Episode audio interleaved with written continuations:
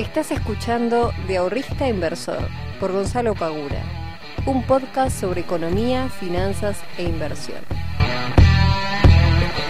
Muy buenas tardes, muy buenas noches, muy buenos días para todos y para todas. Les doy la bienvenida a un nuevo capítulo del podcast. Para aquellos que no me conozcan, mi nombre es Gonzalo Pagura, soy el fundador de Invertir en Conocimiento y voy a estar todas las semanas haciendo un nuevo capítulo de este podcast en donde vamos a estar hablando sobre economía, finanzas, inversiones, etcétera. Quiero pedirles disculpa a aquellos oyentes más em, más fanáticos, podría decirse, que la semana pasada no hubo, no hubo podcast porque, em, bueno, nada, me mudé el viernes la verdad que fue un, caos, no solamente por el hecho de la mudanza, sino por el hecho de que la casa donde me vine eh, la estoy justamente arreglando estaba el electricista, nada, estaba un montón de, gente trabajando acá y yo estaba de acá para allá, yendo a comprar esto, yendo a comprar lo otro, que faltó esto, que faltó lo otro, y la verdad es que no tuve ni tiempo, ni fuerza, y le soy sincero, ni ganas de ponerme a grabar un podcast. Y para grabar un podcast, sin ganas, sin fuerza, cansado, la verdad que no tenía ningún tipo de sentido. También vieron obviamente la ausencia dentro de las historias, de la cantidad de posteos en el Instagram. Así que bueno, fue unas semanas bastante eh, cargaditas de cosas. Pero bueno, ya ahora mudado, con un poquito eh, más acomodado, con un poquito más de tiempo, vamos a retomar la frecuencia de siempre, de todos los miércoles, haciendo un nuevo capítulo. Así que les agradezco por los mensajes a aquellos que me preguntaron, che, ¿por qué no hubo podcast? Este, lo estaba esperando. Bueno. Esta va a ser, espero, la última vez que me retraso con esto. Y hoy vamos a tocar un tepita que me propusieron ustedes en el Instagram. Que era sobre si convenía comprar una vivienda para alquilarla. Pero antes de esto, Vamos a hablar un poquito sobre lo que está pasando en este momento, que son las elecciones presidenciales en Estados Unidos, ni más ni menos, donde Biden aparentemente estaría a un pelo de llevarse la presidencia de, eh, Estados Unidos, lo cual vamos a ver cómo termina esta historia, porque Trump ya dijo que si eso llegaba a pasar, que iba a ir a la corte por fraude, bueno. Vamos a ver qué es lo que sucede. Está todo realmente muy, muy parejito está Biden con 71 millones, eh, no, 70 casi 2 millones de votos y Trump con el 68, o sea, están 50%, 39 en este momento a 47,98. Está muy muy parejo. Así que vamos a ver cómo termina esto, pero el mercado hoy miércoles abrió tremendamente alcista, se volaron todos los papeles que se podían llegar a volar, sobre todo las empresas tecnológicas. Eh, yo en mi cartera en este momento estoy teniendo, por ejemplo, Facebook, que hoy subió un 8, por, 8, algo por ciento. Eh, Amazon también subió un montón, Mercado Libre subió más de un 6%, Apple también subió un montón. Hoy fue un día realmente para las empresas que cotizan en la bolsa de Nueva York muy, muy bueno. Que acá en los CDRs se vio un poco mermado ese, esas alzas, porque bueno, cayó el contado con liquidación. El contado con liquidación hoy eh, cerró en 147 y monedas, si no me equivoco. Ahora vamos a chequearlo un segundo. 147.12 para la venta y 140,80 el MEP. O sea que siguen cayendo los tipos de cambio y el blue quedó en 161 pesos. De los 195 que había llegado, hoy está 161 y esto abre otra interrogante. Aquellos que compraron dólares a 190, 195, ¿qué hace? ¿Los venden y salen a invertir en otra cosa? Bueno, acá es cuando tenemos que empezar a darnos cuenta que hay un montón de escenarios posibles dentro de lo que son las cotizaciones de los dólares. Todos pensamos que el dólar iba a llegar, no sé, a mil pesos dentro de 10 días y de repente cae de 195 a 161, o sea, cae más de 30 pesos en muy, muy poquitos días.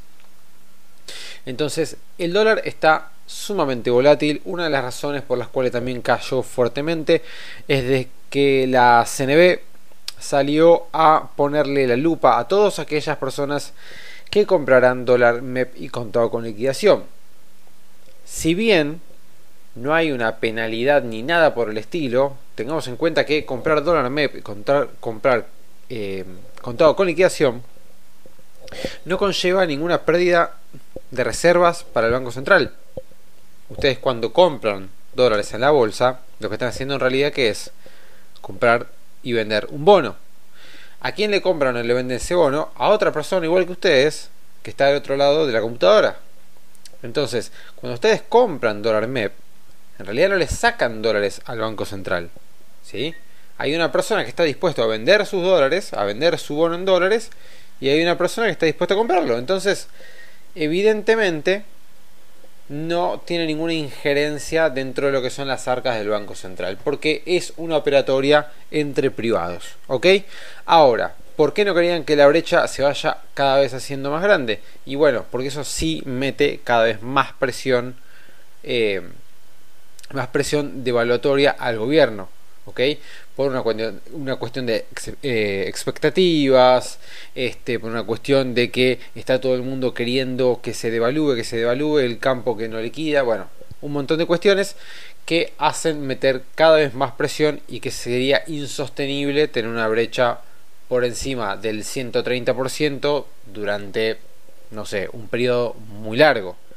Entonces, eh, aparte de esto que estoy diciendo de la CNB, salieron a emitir bonos que ajusten por tipo de cambio, salieron a hacer licitaciones de todo tipo para poder secar la plaza y que todos esos pesos que estaban volcándose al contado con liquidación y el MEP se volcaran a otros instrumentos que también están indexados al dólar.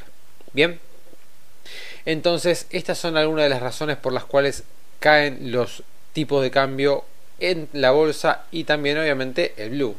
Nadie va a pagar el blue a 190 pesos si lo puedes comprar en la bolsa a 140. Es una cuestión lógica.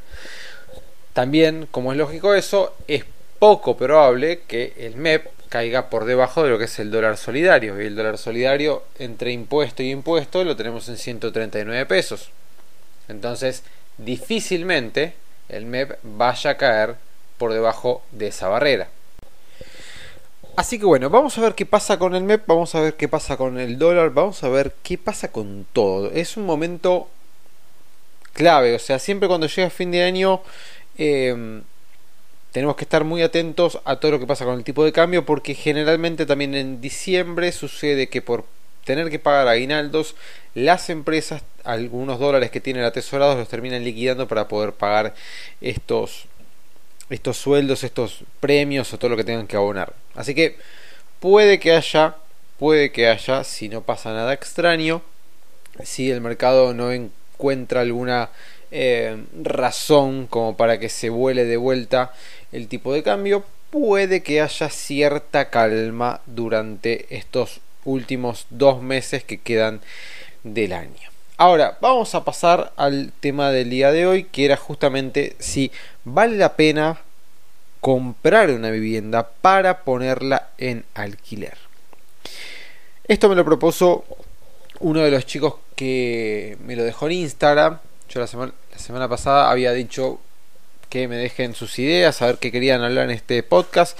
Y me dijo, che, ¿conviene comprar un departamento? Y dije, está buena la pregunta. Y vamos a a empezar a hacer algunos números, a ver si conviene o no conviene. Y para hacer estos números voy a utilizar un caso real que es justamente la vivienda que yo dejé hace unos días con mi novia, que era un departamento, dos ambientes, ¿sí? Departamento, dos ambientes en Caballito, em, donde pagábamos 24.500 pesos por mes, ¿ok? De vuelta, departamento, dos ambientes en Caballito, 24.500 pesos al mes. De este departamento, yo el otro día cuando lo dejé, hablando con el, con el padre del muchacho que me lo alquilaba, me decía que no lo va a volver a alquilar, que lo va a vender. Entonces le pregunto, bueno, fantástico, ¿a cuánto lo va a vender? Un departamento muy lindo, eh, que tenía una terracita, la verdad que estaba muy bien ubicado, la verdad un departamento muy lindo, y lo va a vender a 130 mil dólares, eso es lo que pide, ¿no? Entre 125 y 130 mil dólares. Entonces, vamos a poner 130 mil dólares, perfecto. Vamos a empezar a hacer números a ver si es conveniente comprar no. Vamos a suponer que ustedes tienen 130 mil dólares y quieren comprar este departamento en Caballito, cerca de la zona de Plaza Irlanda, en donde muy bien ubicado, con una plaza a menos de una cuadra, supermercado a la vuelta, carnicería, verdulería, una zona súper linda de caballito, escuelas a dos cuadras, un coto, un carrefour a tres, cuatro cuadras, o sea, todo lo que se pueda llegar a necesitar en el día a día, digamos, lo teníamos, una zona verde muy linda, etcétera. O sea, un departamento muy bien ubicado, dos ambientes grandes, con una terraza muy linda que lamentablemente eh, todavía me duele haberla abandonado porque tuve que, abandonar la, parrilla. Pero bueno, este departamento 130 mil. Ustedes lo ven, van y lo compran. ¿sí? Se gastaron 130 mil dólares en comprar el departamento. Fantástico. Ahora, vamos a suponer que ustedes lo alquilan a este precio que estábamos abonando este, con mi novia en el departamento de 24.500 pesos. Si yo Vamos a hacer una suposición, ¿no? Vamos a suponer que eh, de 24.500 pesos, eh, después tiene un ajuste. A ver, vamos a, vamos, a suponer, esto lo estoy suponiendo ahora en vivo y en directo, ¿eh? de 24.000 vamos a suponer que tiene un ajuste del 15%. Perfecto. Entonces, después terminaría abonando el otro semestre 28.175 pesos. Que 28.175 por 6 meses son 169.050 pesos. Y los 24.500 por 6 meses son 147.000 pesos. Si a esto le sumo entonces los 169, me da que en total estaría cobrando, ustedes estarían cobrando como propietarios en total 316.050 pesos en concepto de alquiler. ¿Ok? Vamos a suponer que esto lo pasamos a dólares. ¿Qué dólar voy a tomar? Vamos a tomar el dólar MEP. ¿Ok? Entonces tenemos 316.050 Bien, lo pasamos a dólares, son unos 2.257,50. ¿Ok? O sea que ustedes se llevan al cabo de un año unos 2.257 dólares por alquilar este departamento que ustedes compraron a 130.000 dólares. Que estos 2.257 dólares equivalen a Vamos a hacer así y equivalen al 1,73% del valor que ustedes pagaron el departamento. Entonces, ustedes invierten 130 mil dólares, ganan 2.257,50, que es igual a ganar el 1,73%, obviamente en dólares, ¿sí? Por la inversión que ustedes hicieron. Entonces, acá podemos suponer ya dos cosas.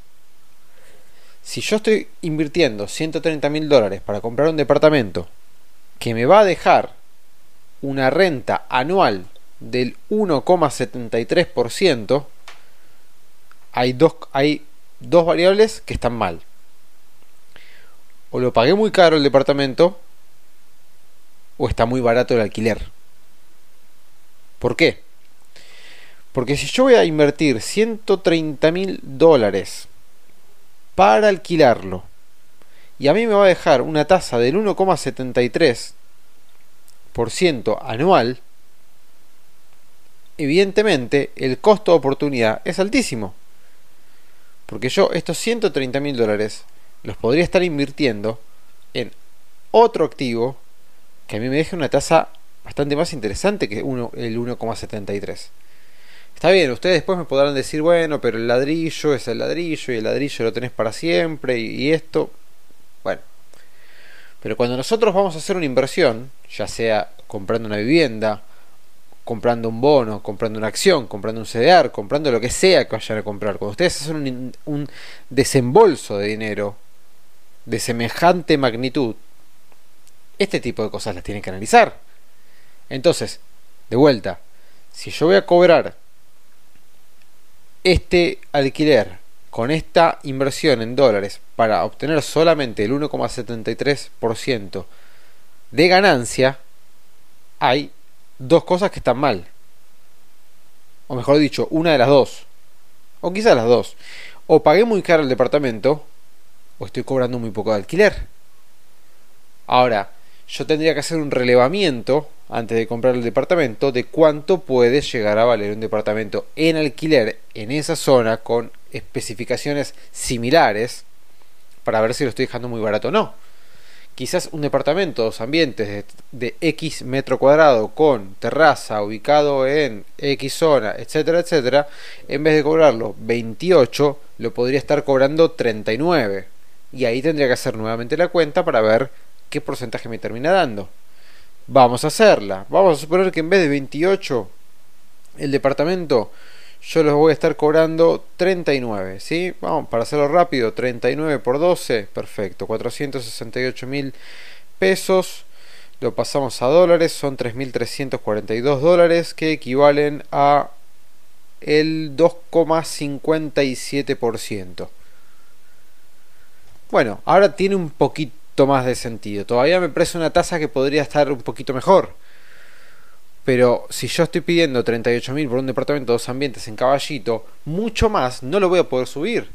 Porque no me lo van a terminar alquilando. Entonces, evidentemente tengo que intentar pagarlo mucho más barato. Por lo menos 20.000 dólares más barato para que me sea rentable la inversión que yo voy a hacer.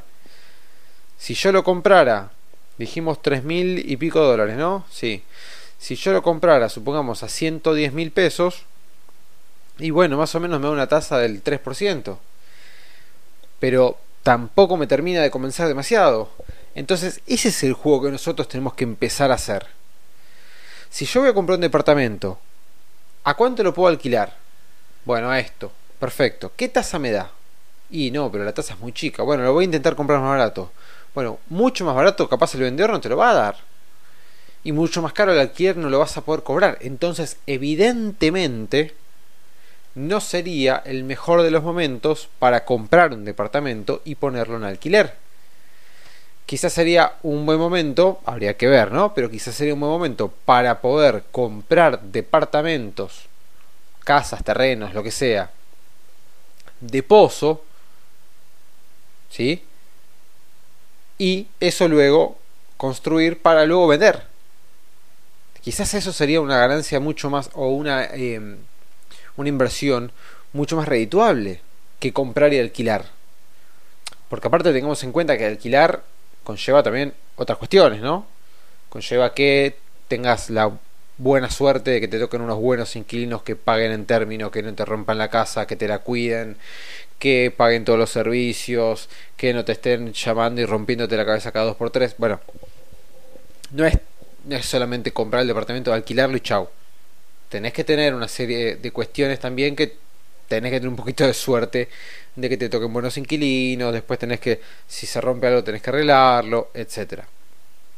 Entonces, esas son las cosas que tienen que tener en cuenta si ustedes están pensando en comprar un departamento, casa, lo que fuese, para poder alquilarlo. Si realmente esa inversión que ustedes están haciendo puede llegar a ser redituable o si les conviene más quizás comprar un terreno, construir y vender o comprar un bono, o comprar una acción, o comprar, no sé, lo que sea. ¿sí? Pero cuando me hicieron la pregunta me pareció súper interesante porque me puse a hacer una cuenta rápida y dije, che, no, la verdad que este pibe que me alquiló en términos de dólares, eh, está bien, no es que el departamento lo compró, no, ya lo tenía, pero digamos, en términos de dólares, este muchacho, lamentablemente, se llevó una tasa súper chica súper chica. Entonces, aquellos que estén con ganas o a punto de comprar un departamento para alquilarlo, midan por favor este tipo de cuestiones porque son muy muy importantes. Tengan en cuenta que es una inversión y un desembolso de dinero enorme. Eh, hoy en día 130 mil dólares es un montón de un montón de pesos. Entonces fíjense bien si realmente les conviene porque la el reintegro de todo ese dinero que ustedes van a invertir lo van a ver en muchos, muchos años. Así que Espero que les sirva esto como un por lo menos para tener en cuenta y hacer esta cuentita rápida de ver si les sirve o no comprar y alquilar o si realmente tienen otras opciones con un costo de oportunidad mucho más aprovechable. Chicos y chicas, como siempre es un placer estar nuevamente grabando un podcast para ustedes. Les deseo una buena semana y nos vemos el próximo miércoles. Chao.